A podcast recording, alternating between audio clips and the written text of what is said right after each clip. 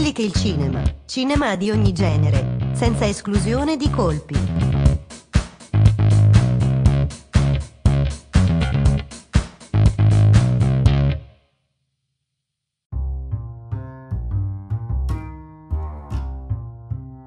Ciao a tutti, benvenuti nella nuova puntata di Quelli che è il cinema. Qui con me c'è Davide Mandelli. Ciao, ciao a tutti. Io sono Tommaso Croce. L'argomento di stasera sarà Appassionati contro nerd, Civil War andremo a sviscerare tutte le dinamiche che si creano all'interno del mondo cinematografico da parte dei nerd, degli appassionati che influenzano in un qualche modo questo mondo meraviglioso, che danno anche importanza ad alcuni filoni film, che danno importanza a certi generi di come appunto stimolino le stesse case di produzione a creare determinati film, come li vedono anche gli appassionati diciamo normali, quelli amatoriali.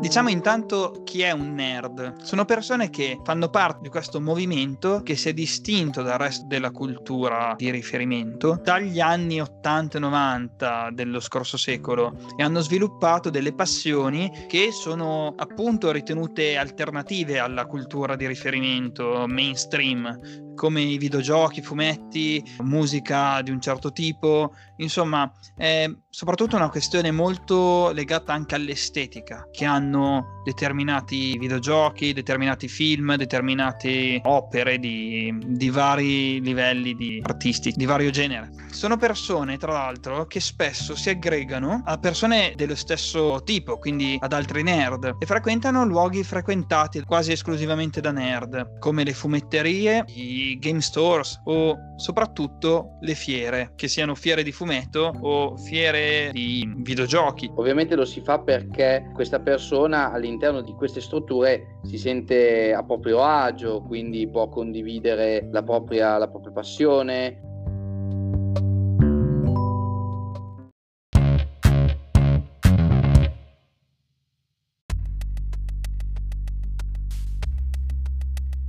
Parliamo delle fiere, quindi, che sono questi luoghi molto importanti per i nerd e li confrontiamo con i festival per quanto riguarda invece gli appassionati di cinema. Le fiere sono rivolte al pubblico, quindi consentono a persone comuni di incontrare artisti e persone di riferimento nel campo sia cinematografico che dei videogiochi oppure dei fumetti, a seconda del tipo di fiera, ma sono persone di riferimento nel proprio panorama di interesse. Per i nerd sono degli eventi fissi e irrinunciabili, come fossero la mecca del nerd. Questi nerd vanno in pellegrinaggio ogni anno, per esempio allo strafamoso Comic Con di San Diego. I festival, invece, sono organizzati da e per addetti ai lavori, fornendo al pubblico la presentazione di nuovi film e una valutazione indicativa del film, a differenza delle esperienze più interattive che si possono avere nelle fiere. Sono tenuti in grande considerazione da appassionati di cinema e molto meno dai nerd per questi motivi.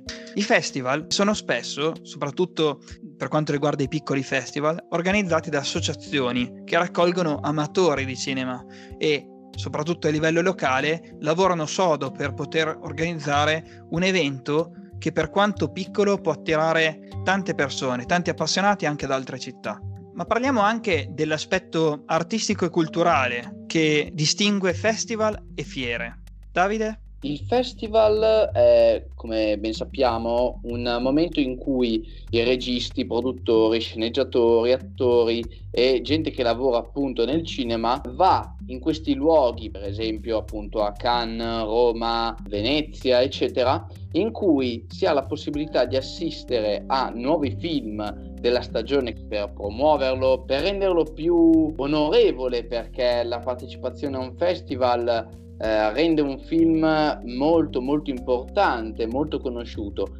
Diciamo che è un momento molto artistico perché nei festival si predilige l'arte, si predilige anzitutto un rapporto tra pubblico e eh, gente dello spettacolo che è molto più freddo, molto più distaccato rispetto alla fiera. I registi difficilmente andranno a parlare con i normali spettatori, come anche solo gli attori, oltre vabbè, alle canoniche e classiche fotografie o eh, anche autografi. Mentre invece le fiere sono un'occasione per l'appassionato, ma anche per il nerd, appunto, soprattutto per il nerd, di conoscere delle persone che reputa delle star. Partiamo da esempi più blandi dagli youtuber, ma anche a persone un po' più importanti, quali ad esempio eh, registi di cinecomic, attori che recitano in film destinati al mercato di riferimento, oppure anche a uh, videogiocatori, a fumettisti, in cui il soggetto, il, il nerd, può avere un rapporto diretto ed è ovviamente anche una modalità diversa perché la fiera punta soprattutto a vendere, punta a avere un introito economico abbastanza importante rispetto al festival in cui a vendere non è che ci sia tanto, mm, a parte qualche eccezione, il festival non è fatto per guadagnare direttamente dagli spettatori, cosa che invece nella fiera è assolutamente normale.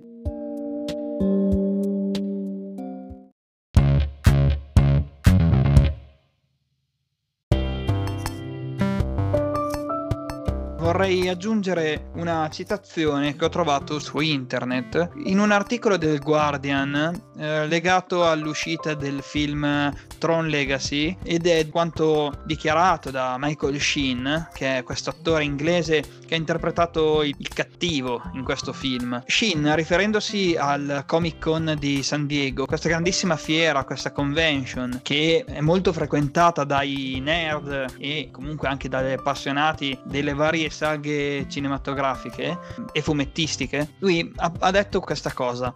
Quello che ho sperimentato lavorando su Twilight, Underworld o Alice in Wonderland, che sono filoni di film su cui lui ha lavorato come interprete, è che quando stai pubblicizzando quei film, se c'è un altro di quei tipi di film in vista, quindi un altro di quei film di quelle serie che saranno prodotti ed è già stato annunciato, tutti perdono interesse per quello che stai pubblicizzando in quel momento. Vogliono solo che tu alla convention di quell'anno parli del prossimo film. Tu sei lì per pubblicizzare quello che sta per uscire, ma loro stanno già guardando avanti. C'è questa costante fame di nuove informazioni, che è una cosa positiva chiaramente, ma allo stesso tempo può potenzialmente rovinare l'intera esperienza.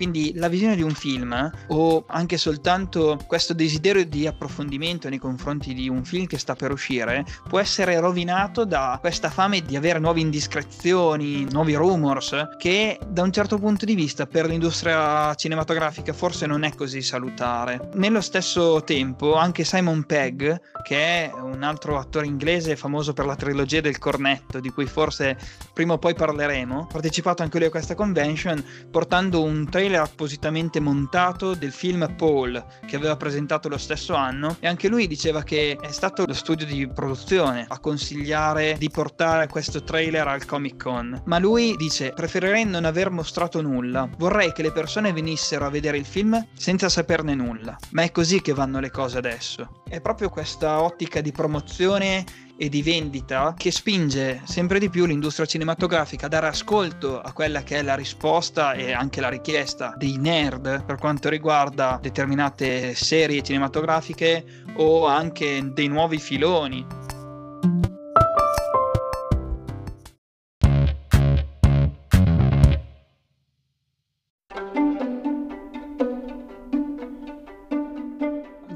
vista economico che abbiamo appena visto, dal momento in cui un film esce, dopo il momento di presentazione e di promozione, qual è l'apporto dato da queste due branche di spettatori, quindi gli appassionati di cinema, gli amatori e i nerd? L'apporto che danno è inizialmente lo stesso. Entrambi vanno al cinema o comprano il DVD o il Blu-ray per vedere un film, danno poi dopo un parere positivo o negativo magari ai propri amici, quindi eh, spingono altre persone a vederlo. Gli appassionati danno anche un apporto culturale perché non hanno interesse a dare una valutazione sul metro della trama o della scrittura dei personaggi. Quando poi pensiamo a tutti quegli appassionati che come noi magari tengono un podcast oppure tengono un blog o magari scrivono su alcuni siti delle recensioni per dare la loro impressione su un film che hanno visto in modo tale che anche gli altri possano decidere se vederlo o meno, le recensioni che possono dare degli appassionati, degli amatori, sono sicuramente più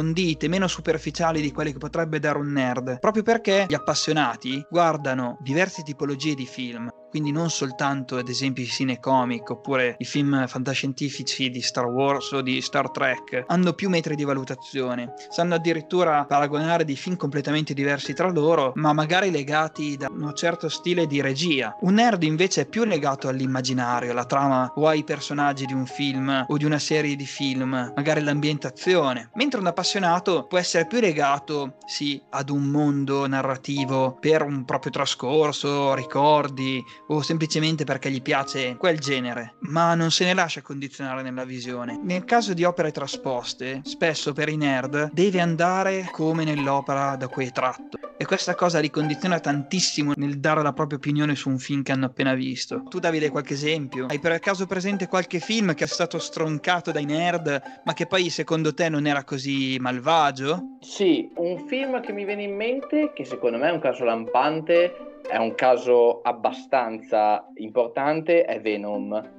Venom è stato un film che ha riscosso molte critiche da una certa parte di spettatori perché era ritenuto poco adatto per il personaggio in questione, quindi Venom, il famosissimo nemico di Spider-Man, oppure perché non erano state rispettate determinate caratteristiche che avrebbe, quando in realtà è un film gradevole, è un film eh, interessante, è proprio un film da vedere, io l'ho consigliato. È un film che io non riesco a capire perché sia stato stroncato in questa maniera da persone che in realtà dovrebbero soltanto essere contenti che sia uscito. Ma forse io faccio questo ragionamento proprio perché sono un appassionato, poi lo sapete sono un critico amatoriale, quindi eh, diciamo che lo guardo con occhi obiettivamente diversi rispetto a un nerd, uno che è legato profondamente al tema dei cinecomic o dei film sui supereroi eh, o sui fumetti.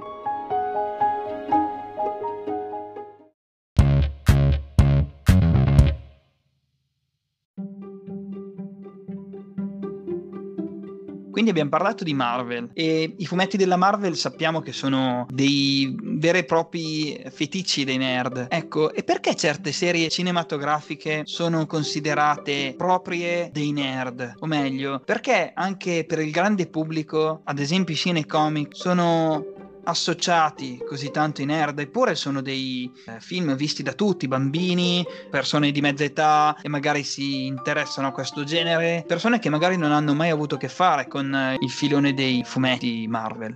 Allora, per rispondere alla tua domanda bisogna tenere in considerazione dei film pop, per esempio tra i più famosi Star Wars, Ritorno al futuro, che sono considerati dalla maggior parte delle persone della società, persone anche non legate al mondo nerd, dei film da nerd e ci mettiamo dentro anche per esempio Harry Potter, sono considerati delle saghe da nerd. Questo perché ci sono, ci sono vari fattori, ci sono vari motivi. Tra i tanti però ne citiamo qualcuno, quale ad esempio il fattore merchandising. Perché si parla proprio di Star Wars? Perché Star Wars ha rappresentato la prima frontiera di un brand cinematografico da cui si può ricavare un vero e proprio mercato. Pensiamo alle action figure, che altro non sono che dei pupazzetti, fumetti, libri, eccetera, eccetera. Quindi creare appunto un universo che possa risultare allettante per lo spettatore nerd. E poi, ovviamente, come già detto, ritorna al futuro per via della componente universale, appunto popular, pop, perché sono presenti temi tipici degli anni Ottanta, la cultura della fantascienza, che ben sappiamo appunto non è un caso che Star Wars e Ritorno al futuro siano i prediletti proprio perché fantascientifici. Oppure appunto Harry Potter che ha creato una base solida di lettori che poi sono stati attirati al cinema perché veniva trasposto un, un libro preferito come quello di Harry Potter quindi il cinema pop ha una sottile linea di demarcazione con il mondo nerd perché è usufruibile da tutti.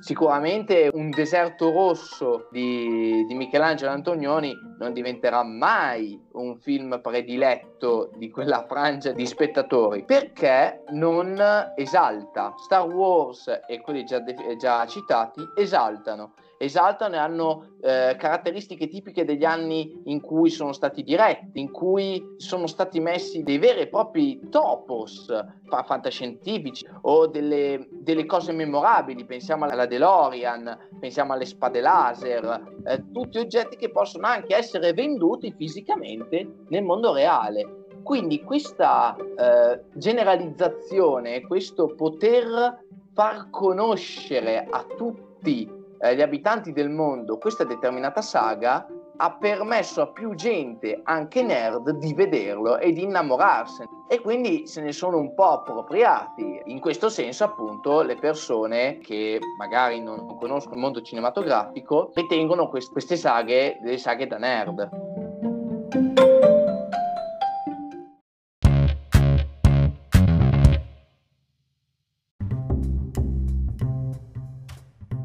Dunque, quando parliamo di cinema nerd, parliamo di film fruibilissimi spesso da persone qualsiasi. E forse anche per fare riferimento a quello che abbiamo detto in merito a spettatore attivo e spettatore passivo, quello che conta è ottenere una visione che sia intanto propria, personale dei film, ma anche che sia più possibile approfondita, non guardare soltanto alla scorza che è rappresentata dalla storia, dall'aspetto estetico di un film, di un'opera, di una serie di film, come appunto hai detto tu adesso Davide parlando di Ritorno al futuro. Tra l'altro film bellissimi oggettivamente, senza bisogno di parlare dell'aspetto nerd, della storia, del, dell'estetica. E l'importante è mantenere una certa oggettività nella visione di un film. Ricordarsi che non è che se parliamo di cinema, soprattutto lo dico ai nostri ascoltatori, a tu che ci stai ascoltando e che magari ti reputi un nerd, non pensare che soltanto perché sei un nerd devi valutare un film soltanto sotto l'aspetto della trama. Certo, c'è l'aspetto della trama, ma l'importante è guardare anche l'aspetto registico, l'aspetto della fotografia, della musica. A volte è meglio modificare un po' la trama di un film per ottenere un film che magari riesca a trasmettere qualcosa in più, come anche è successo con Joker, l'ultimo film ovviamente. Non, non segue una storia perfettamente già scritta nei fumetti. Eppure l'ho trovato un'ottima idea quella di far vedere una propria visione di questo personaggio e lo stesso è avvenuto, immagino, con Venom, anche se in modo molto, molto meno tetro, molto meno scuro, molto meno drammatico rispetto a Joker. Quindi, ragazzi, l'importante è guardare i film come se fossero un'opera d'arte, un quadro. Se voi andate in un museo e vi guardate un quadro, a volte bisogna star lì e concentrarsi un attimo anche sulle sfumature, sulla composizione, sullo sfondo, su tanti dettagli. Io non sono una, un critico d'arte, però la visione superficiale di un quadro mm, porta soltanto magari a stamparselo nella mente e saperlo riconoscere in un catalogo, ma, ma che cosa vuol dire veramente l'autore di quel quadro con quel quadro? Ecco, lo stesso è per il cinema, per il film.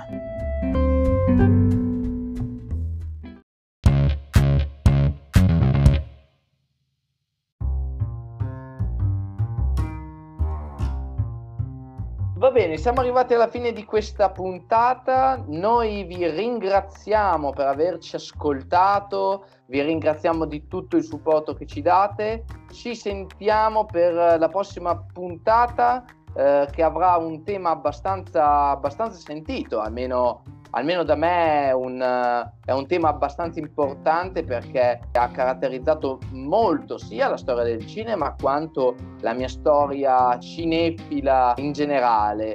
John Carpenter, regista compositore che ha aiutato il cinema a compiere un passo avanti non indifferente. Spero che sarà una puntata appassionante, spero che riusciremo a trasmettere questa nostra passione ai nostri ascoltatori. Noi vi salutiamo e alla prossima puntata con quelli che è il cinema. Ciao! Ciao a tutti!